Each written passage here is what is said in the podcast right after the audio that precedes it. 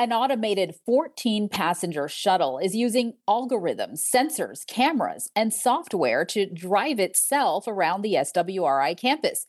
And this is just the beginning. Soon, passengers in big cities could be commuting on automated buses. We're hitting the road, destination autonomous driving next on this episode of Technology Today. We live with technology, science, engineering, and the results of innovative research every day. Now, let's understand it better. You're listening to the Technology Today podcast, presented by Southwest Research Institute. Transcripts and photos for this episode and all episodes are available at podcast.swri.org. Hello and welcome to Technology Today. I'm Lisa Pena. Today we're talking about automated vehicles, specifically a new shuttle on our San Antonio, Texas campus. We'll also discuss SWRI automated technology that could offer some relief for New York City commuters. We explored autonomous driving on episode 5 back in 2019, but over the past 3.5 years, there have been some new developments in autonomous technology. Our guest today, Jerry Towler, engineer and assistant director of robotics in our intelligent systems division, is sharing automated driving updates and telling us more about that self-driving shuttle. Thanks for being here, Jerry. Yeah, I really appreciate the opportunity to come give some updates on what we've been doing for the last couple of years. Well, we're excited to hear all about it. And so let's start with our new SWRI 14-passenger shuttle. It is a Ford Transit outfitted for autonomous driving. And fun for me, I got to take a ride. So it is hands-off driving. You just kind of see the wheel moving by itself. It accelerates and brakes on its own. A really cool firsthand experience for me. So thanks for setting that up. But what is the overall purpose of having a shuttle like this on our campus? How is it being used? Well, I think there are really two uses for this shuttle. The first one is that our team has done a really great job of integrating a lot of our state-of-the-art capabilities onto this one vehicle. So that's everything from motion execution through perception and machine learning, artificial intelligence, and connected vehicle technology, all onto the same platform so that we can not only test each of them individually, but also all of them together. So having that kind of demonstration and test platform is really important. However, it's also intended to actually give tours of campus. So we have people who want to visit all of our different facilities, and this is a way for them to get around and kind of take that automated windshield tour. Yeah, a really cool way to showcase our technology and what we're working on in those labs that sometimes are really secretive and no one knows what's going on. But it's really nice to see something like this out on the roads and say, hey, this is what we've been doing all this time. So a little bit about my perspective from, my perspective as a passenger on the shuttle. I saw Logan, one of our engineers, push some buttons and off we went. At least that's what it felt like. The shuttle brakes at all intersections, and Logan told it when it was safe to go through the intersection by pushing a button on a screen.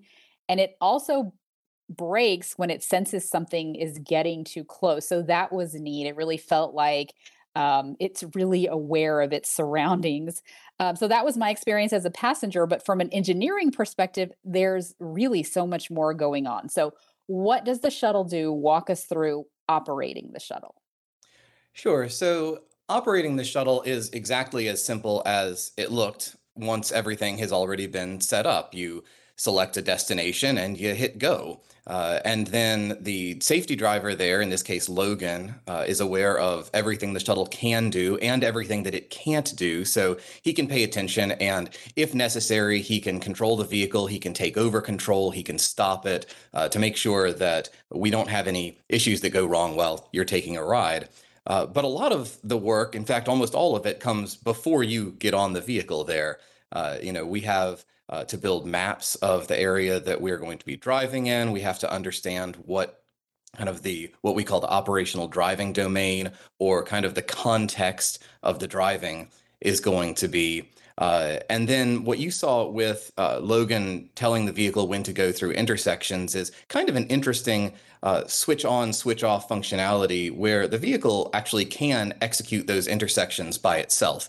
We developed this a few years ago. It understands four-way stops. It understands when it's the vehicle's turn and when it's somebody else's turn, and it knows how to avoid other vehicles going through those. However, especially going around Swery's campus as we're doing this testing, it's a little bit simpler to let the safety operator take control of the vehicle at those times.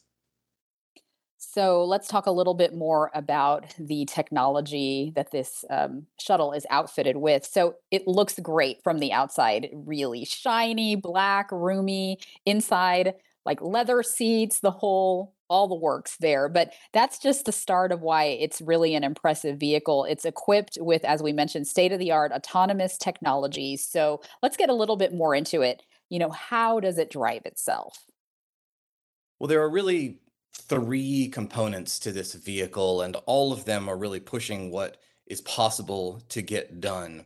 The first one is kind of what I call core autonomy. That's the part that actually drives the vehicle. It knows where the vehicle is in the world. It knows where it is on the map. It's planning your path through the world. It seems like just driving down a lane should be easy, but in fact, there are a lot of things that go on to identify where the lane is and how to drive in the center of it, and understanding what the speed limit is and how to stay within that, and actually actuating the controls itself, you know, the throttle, the brake, the steering wheel. And understanding stopping for stop signs, navigating intersections like we talked about, identifying crosswalks and stopping for pedestrians, slowing down when we come past pedestrians as you experienced. So that's kind of core autonomy. The second level is the perception components that actually identify the world around it. So the world is going to change from the map that we built. The world is never going to be exactly the same. And so we add cameras and LiDARs and other sensors to identify what the world looks like and then respond to it appropriately. And that's a combination of classic computer vision algorithms and very state-of-the-art deep neural networks that tell the vehicle exactly what the world's going to look like so it can respond appropriately. And then finally, and crucially for the bus project that you were talking about, there are connected vehicle components that communicate to the larger world.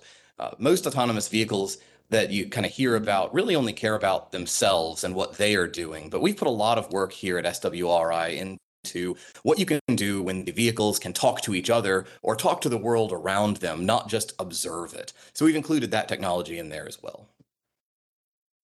All right. And that takes us to our next topic, which, you know, as you said, as we just mentioned, this is something your team is working on a larger scale as well. So tell us about the problem with New York City buses.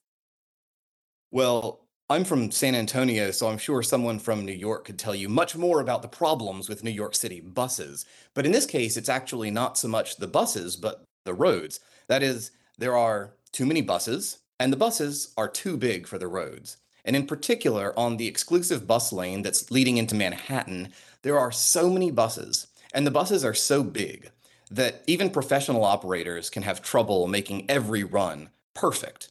And so that's what this project is intended to help out with. All right, so how is SWRI helping out? The problem is too many buses, they're too big, the roads are too narrow. So what is the solution here?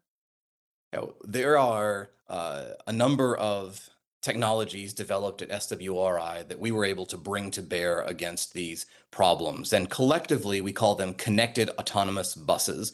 So just like the shuttle, they fuse vehicle-to-vehicle communication and autonomous technology and perception together to resolve these particular challenges, increase the capacity of their roadway, and kind of decrease the slowdowns and stoppages that are sometimes experienced right now. So there are three particular challenges. One of them is that because of the nature of this road, there are two merge points that are somewhat challenging on a road that is already crowded. Everybody is experienced with trying to merge on a road that is not moving very quickly and is completely crowded with cars. Now imagine that your vehicle is a 40-foot bus, and so are all the other vehicles, and that's going to get a lot harder. So we developed some work using internal research at the Institute to allow the vehicles to communicate with each other and execute this merge completely autonomously without necessarily communicating with every other vehicle on the road, just the ones that are important to this particular maneuver. And merging isn't the only maneuver it can do, but it's the one that's relevant for this application. The second one is There are too many buses on the road. And so we need to push those buses closer together. But of course, the closer the buses get, the less safety margin you have. So we added what's called cooperative adaptive cruise control to these buses to allow us to move them closer together without losing any of that safety margin. And then finally, the roads are just not big enough for modern buses. They were built a long time ago, and we need to help these operators drive the bus down exactly the same perfect path every time. So SWRI's Ranger technology that I'm sure you've talked about here in the past allows us to do centimeter level precision driving, and we can drive exactly the correct path down this roadway and not have some of the challenges that these operators, who are very good drivers, still can't quite nail that level of precision. So really involved, interesting technology here. You said it's like a three-pronged approach: the cooperative adaptive cruise control, the automated merge negotiation, and Ranger precision navigation. So I want to talk a little bit more about Ranger. That is the SWRI navigation software. And it's really interesting because it takes a fingerprint of the road. And I got to see it in action, and it's so precise. You know, you look at, I saw a piece of road it was looking at, and it looks like all the same to the human eye, but for Ranger, it really picks apart those details that we just can't pick up on. And that's really, so tell us a little bit more about how Ranger is doing its thing on these automated buses. Sure. So there are a couple of old things and a couple of new things with respect to Ranger on the automated buses. Ranger is a technology that we developed, again, using internal research funding a number of years ago to resolve the localization problem for automated vehicles. Figuring out where you are is outrageously more challenging than you really think it is when you're driving, because of course you know where you are most of the time, but the vehicle has to figure it out, and it needs to be extremely right about where it is. So Ranger solves this by taking a downward-facing camera and taking images of the road surface, and then matching those images with extreme precision to a map that was previously built of the road. Now, sometimes when you think of maps, you think about these maps you see in the news of these ultra complex, what's called high definition LiDAR maps that take enormous amounts of time and resources to build and optimize. But Ranger maps can be collected simply by driving down the road, and then the optimization is automatic. And it works exactly as you said. You take an image of the road, you extract these key points or these computer vision features out of the road surface, and then you match them to your map. And while asphalt kind of all looks the same to you and to me, Ranger actually can see statistically a few billion miles of roadway before it expects to see any kind of repetition in that texture. And that works on asphalt or concrete. It works on airport tarmacs and cement roads. It works even on packed dirt and gravel roads sometimes, depending on exactly the nature of the surface. So this is a really capable technology. And of course, when we needed precision driving on the buses, we could immediately turn to it. But for the buses, they're much larger than most vehicles. And so we actually added a second Ranger system, one to the front and one to the back, so that when we're going around this extremely tight turn near the end of the roadway in question, we can make sure we know exactly where both ends of the bus are at all times and that we are staying within kind of our designated lane. All right. Amazing technology there with Ranger. So let's talk a little bit more about the other two legs here. Cooperative adaptive cruise control, so that really lets the shuttle or the bus pick up speed or drop speed as needed. What else does it allow the bus to accomplish? Sure. Maybe the best way to approach cooperative adaptive cruise control is by building up from something that everybody's familiar with, which is the standard cruise control you find in every vehicle or almost every vehicle these days. So in that cruise control, you set a speed and your vehicle maintains that speed and you still have to steer, but your car is capable of staying at, let's say, 65 miles an hour. The challenge there is that if the car in front of you slows down, your vehicle doesn't know that. And so you run right into the rear of that car. So vehicle developers created adaptive cruise control, which adds a radar to the front of your vehicle so that we can tell when that car in front of you is slowing down. This is an offshoot of autonomous technology research. But it is simplified to this safety application. And now the car in front of you slows down and you also slow down, which allows you to operate in much more closely packed traffic with the same kind of cruise control capabilities. But even then, you need to maintain enough space between you and the next car to completely slow down when that car does. On this road, we need to get even closer than that. So we add cooperative adaptive cruise control, which means that instead of just a radar, we also have a radio that is actively communicating from one bus to the next and to the next and to the next. So we can see the entire road worth of vehicles at all times. And that means that as soon as the very first vehicle in the queue starts braking, we can also start braking. As a result, we don't need nearly as much space to slow down as you would in a passenger vehicle. And so we can bring those vehicles much physically closer together and still maintain the same safety margins for stopping. I do want to talk about the third part here, which is automated merge negotiation. So tell us a little bit more about that. Sure. So this is another thing that is really unlocked by being able to connect the autonomous vehicles to one another. You can imagine how a person does a merge. You look around, you identify the cars that are going to be potentially challenging for you to merge with, and then you slow down or you speed up. And if you're lucky, they also slow down or speed up. Eventually you match speeds and you can merge in or they can merge into the highway. And if everybody does their job well, then nobody has to really slow down and the whole highway keeps going. This technology does a very similar thing using radios. The vehicles identify which vehicles are going to be part of the merge operation, that is, which ones are going to have to potentially speed up or slow down to allow the merge to occur smoothly. Then they negotiate among themselves which vehicle should go first, which one should go second, if necessary, maybe third or fourth. And then the vehicles that are on the roadway that's being merged into will create that space exactly like you would on a highway.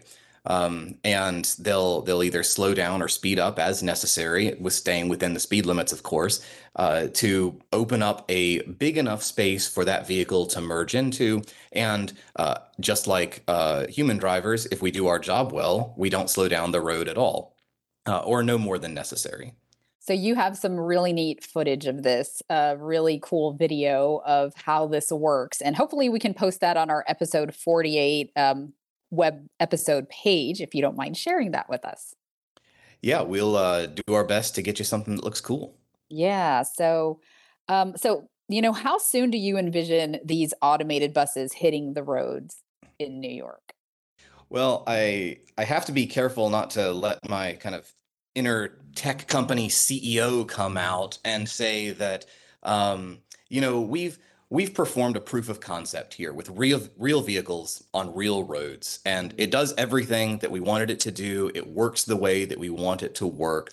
But like with all automated vehicle deployments, there's a lot more work to do before you're really going to see this in operational action. You know, excellent technology is only one little piece of the puzzle of getting automated vehicles onto the roads. There's also cooperation of all of the various governments and policymakers involved, the insurance companies, the organizations that own the roads and the infrastructure themselves, the bus operators, the bus manufacturers, and of course, passengers, you know, also have to be willing to take their morning commute on an automated bus, which is not necessarily something that everybody is about to do tomorrow. So even beyond just the AV research, which is itself quite challenging, there's a whole host of things between here and putting these things on the road. So I certainly look forward to being able to put these through more advanced trials with larger amounts of vehicles and more independence, but I don't think we should be looking for these, you know, anytime soon. All right. A lot of parts there that have to coordinate to make this happen.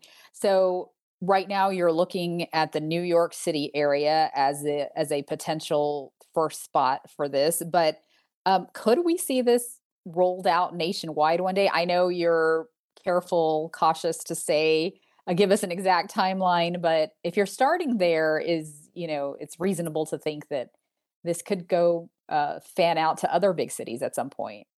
Sure. I think that's actually completely reasonable. And one of the things that SWRI has worked very hard to do is to make sure that nothing we've done for this project is specific to that area. Nothing we've done for the shuttle on campus is specific to our campus. Of course, we've built a map of that road. We've encoded things like speed limits and stop signs, but none of the technology relies on being in San Antonio or in New Jersey somewhere. So there's no really good technical reason that the same kind of technology can't help the same kinds of problems in other major cities or highways or even in bus maintenance yards, where this kind of precision navigation and autonomous driving can be really helpful to move buses around the yard during, refueling and maintenance and that sort of thing, where right now you need an operator to do all of that for you. So I see no reason that this can't be spread out really across the country. And in fact, you see that there are a few, not a huge number, but a few organizations that are trying to do exactly that. All right. So SWRI can bring this technology to you. Give us a call. Little commercial there. All right. So any creative process requires trial and error. So what does trial and error look like when you're creating an automated bus? How do you test it? That is the question that keeps up every good researcher at night, and probably even some of the bad ones. Because here's the thing, with a 40-foot bus, even at low speeds, error is pretty catastrophic. So step one, it's not a trial and error. It's really just a trial.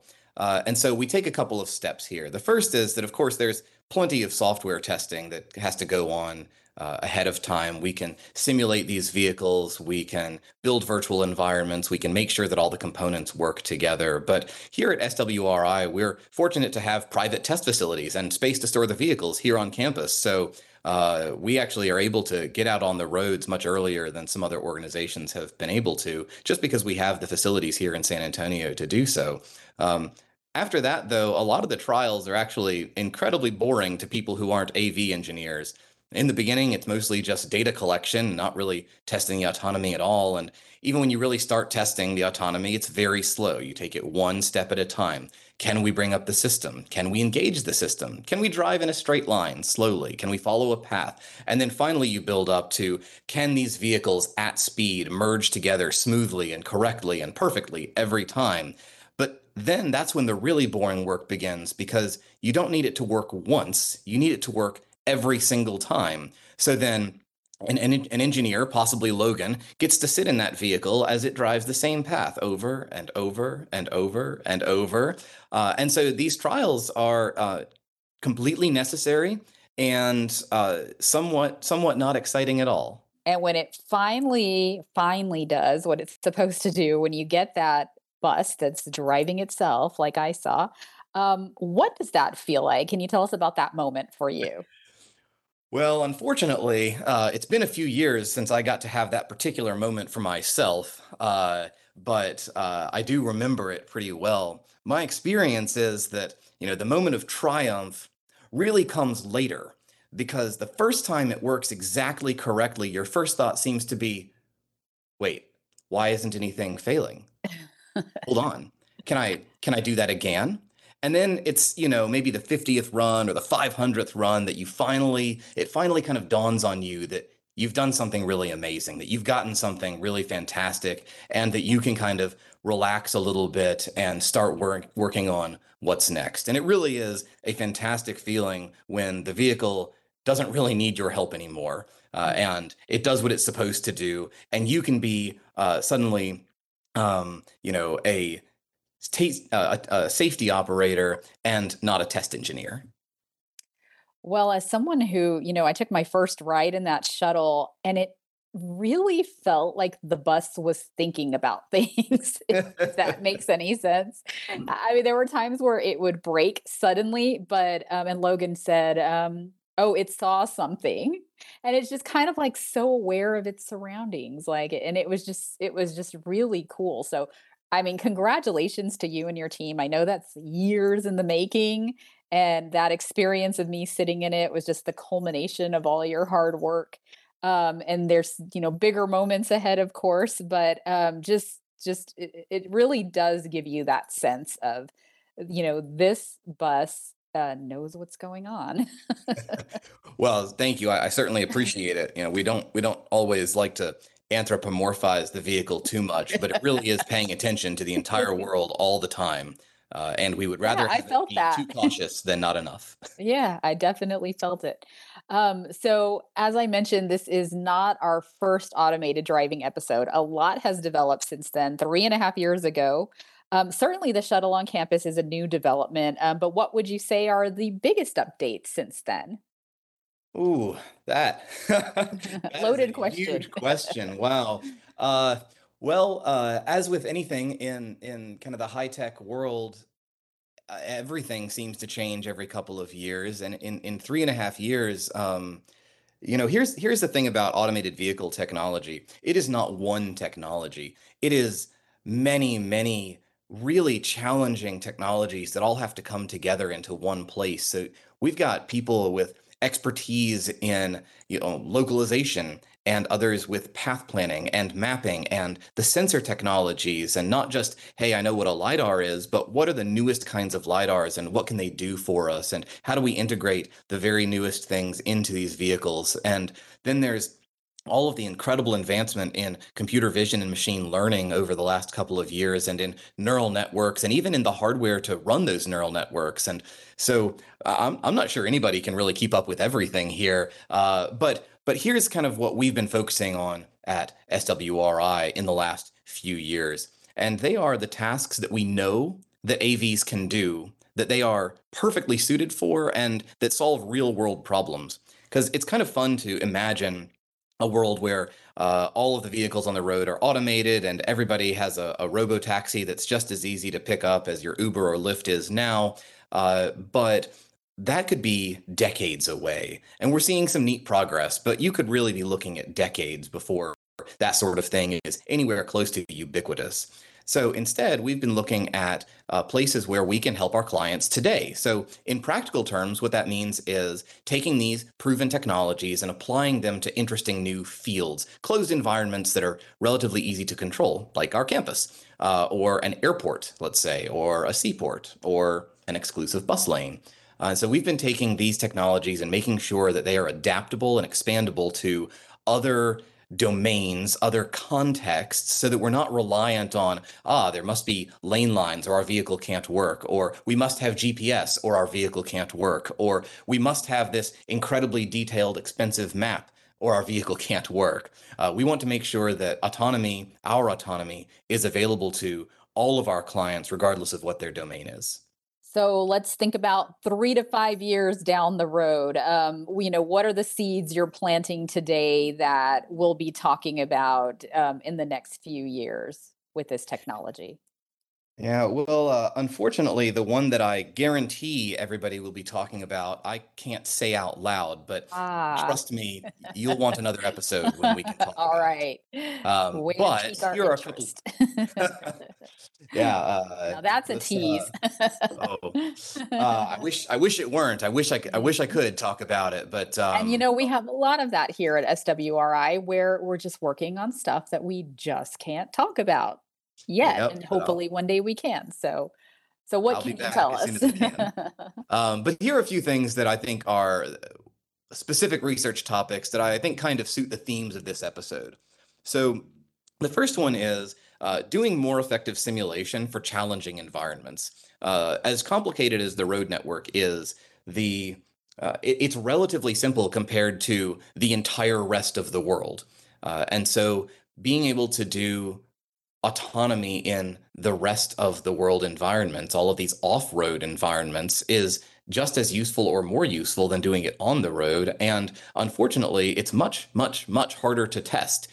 If I could deploy this vehicle potentially anywhere, then just trying it out on a couple 100 acres on our facility in San Antonio isn't good enough. And so building up the capabilities to do that testing in simulation effectively and, importantly, cost efficiently right? Not everybody has billions of dollars available to exhaustively test every possible thing on massive supercomputers. How can we bring that sort of thing to all of our clients? I think that's something that we're really pushing. And in fact, we've recently filed a patent that starts us down a path of building simulations specifically for those cases where we can't possibly test the vehicle before it gets deployed. So I think that's an interesting place to go. The second one is really evaluating the performance of automated vehicles. As AV developers, we have a really good sense of how these vehicles are operating, whether they are doing what we expect them to do, how to collect the data and the metrics that tell us this is doing exactly the right thing, or it's doing the right thing but for the wrong reasons, or it's not doing what we expect it to do at all. So you rode in the vehicle, but as it was driving, it was collecting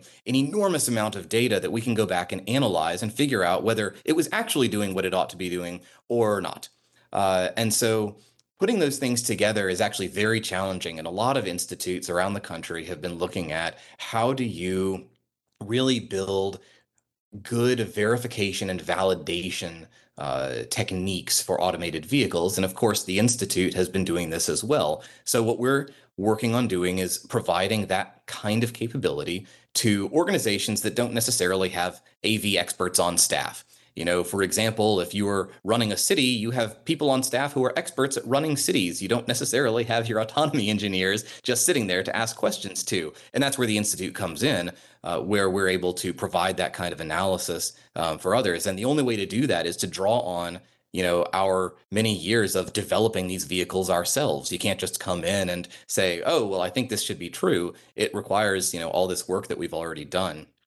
And then finally, we're really looking at vehicles that do more than just drive. You know, the shuttle and the buses we're talking about, their primary job is to drive, right? They take passengers from point A to point B. But there are a lot of fields where the vehicle is actually just a transportation for something else, some other implement, maybe in mining or in agriculture or in construction or in other fields where maybe you want to put a robot arm on the back of your vehicle and you need all of that to work in concert together and maybe even in the presence of humans. So taking these vehicles and putting them into these positions where they're not just driving, but also performing tasks as they go, that's something that has been a focus and will continue to be, I think, a really rich research area for us over the next several years. All right, really interesting. Not just driving and taking people from place to place, but shuttling goods, transporting items. So, you know, the million-dollar question here, we know some cars on the road today have automation capabilities, but, you know, when will automated driving be the norm? I have to ask. I know it's a difficult question to answer, but when do you think we'll be out buying autonomous vehicles like we buy smartphones now? No big deal. Everyone has one. Jump in your automated car. Let's go. All right. First, I want to say I love the way you asked that question because saying that vehicles on the road today have automation capabilities is exactly right. There are not autonomous vehicles on the roads today, with some very, very few exceptions. Instead, what we have is vehicles that take these autonomy technologies, these super high-end, challenging autonomous technologies, and incorporate them as safety systems. So we talked already about adaptive cruise control, and you can add to that list things like lane keeping assistance or lane departure warnings, depending on just how fancy your vehicle is, that can help you kind of stay on the road, stay in your lane. And so I think that, you know, the path to ubiquitous autonomy is really through what we call advanced driver assistance systems, or ADAS. So as those systems become more powerful based on this autonomy technology, every vehicle is going to become more and more capable of driving with less and less human input. Now, my opinion is that the answer to your question is never. I think that we are rapidly approaching a day when every new vehicle has some automation capabilities, and maybe the high end of vehicles have very advanced automation capabilities. But we ought to ask the question, does every vehicle need to be fully autonomous? Is that really the future that we're headed towards? Or are we going to put autonomy in the places where it makes a ton of sense, buses and trucks and some passenger vehicles, and leave the rest of them to adapt this autonomous technology into safety features of the vehicle, so that you're looking at cars that you can actually afford, instead of the, $1 million monsters that they are right now. Well, I didn't expect a never, but I understand the answer. I think that it is certainly possible that we will get to a point where every vehicle is automated or autonomous, but I think that it may not be necessary, and these will always be driven by a million considerations. Some of them will be technology is cool, but some of them will be considerations about what job you need your vehicle to do. So our SWRI mission is to benefit government, industry, and the public through innovative science and technology, and part of that is research and development to better humanity. So how do you feel your work is contributing to a better world? I think that is a great question, and it's one that we should all probably think about more often. Here are some specific examples from the practical side. If you're running an army and your vehicles keep getting blown up, would you rather have 4 soldiers in it or 0? Regardless of what you think of armies and wars and militaries, I think we can all agree that 0 is a better answer to that. If you're running a bus company and every once in a while your operator makes a very human error and it ruins a couple of thousand people's mornings, you probably want to help them out. Same thing if you're running an airport and your worker population is aging out and you literally don't have enough people to drive all of the vehicles that you need, then you really want to build some automated technology into those things so that you can continue serving all of those customers. So how are we contributing to a better world? Well, there are 3 very practical problems that exist today where autonomous technology can save lives, can improve your day every single day, and can make the planes run on time. So I'm really excited about the kind of practical implications of this, but I think there's actually a better answer that is really specific to SWRI, and what we can do collectively. Back in the 50s and 60s, all anybody could talk about was the space race, right? It was the most exciting thing that anybody could even think about. Everybody wanted to think about the new technology that was going to get us into space and get us to the moon. And at SWRI, we still have those people who get us into space, and they bring us back these amazing pictures of things that are totally beyond our comprehension. And I think in the last couple of years, maybe the last couple of decades, robotics has joined space as one of those things that is just so much fun to think about. And you're asking questions about how this technology can change the world and how we're solving different problems and where is it going to go? And everybody has these questions. And I think building that kind of excitement, capturing people's imaginations like that is a really important part of the work that we do, not just as roboticists, but specifically at SWRI. We want to make sure that we are not just doing cool research, but also making sure that we are inspiring and enlightening kind of the next generation of scientists and engineers who are going to do whatever's next. And robotics, frankly, it combines the best and the hardest problems in bits and atoms. And it lets us ask the question, hey, how can we harness some of this really cool stuff and set it loose in the world to help some people out? Well, your enthusiasm about the field is really palpable. I can really feel it. And it's wonderful to have you and your expertise working on this issue and creating these amazing solutions for us and for our world. So thank you so much for being here, Jerry, and offering your voice to this conversation. Well, I am really excited to get to talk about it. I love talking to anybody who will listen. I think that the field of robotics, and not just autonomous robotics, but robotics in general, is incredibly exciting. And the ability that we have to touch, not only the cool technology, but also all of these different fields for all of our different clients it's just really exciting. And so I appreciate that I get to come and talk about a little bit more of it. And thank you to our listeners for learning along with us today. You can hear all of our Technology Today episodes and see photos and complete transcripts at podcast.swri.org. Remember to share our podcast and subscribe on your favorite podcast platform. Want to see what else we're up to? Connect with Southwest Research Institute on Facebook, Instagram, Twitter, LinkedIn, and YouTube. Check out the Technology Today magazine at technologytoday.swri.org.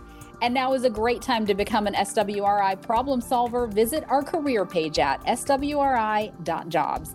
Ian McKinney and Brian Ortiz are the podcast audio engineers and editors. I am producer and host Lisa Pena. Thanks for listening.